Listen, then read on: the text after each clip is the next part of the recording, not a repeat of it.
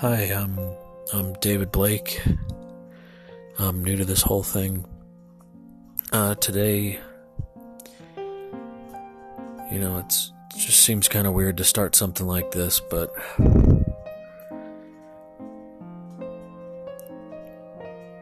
I don't know.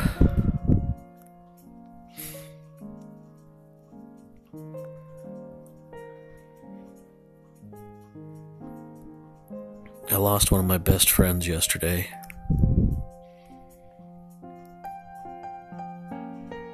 And I don't usually deal with loss too well. She was one of my best friends, and I loved her to death.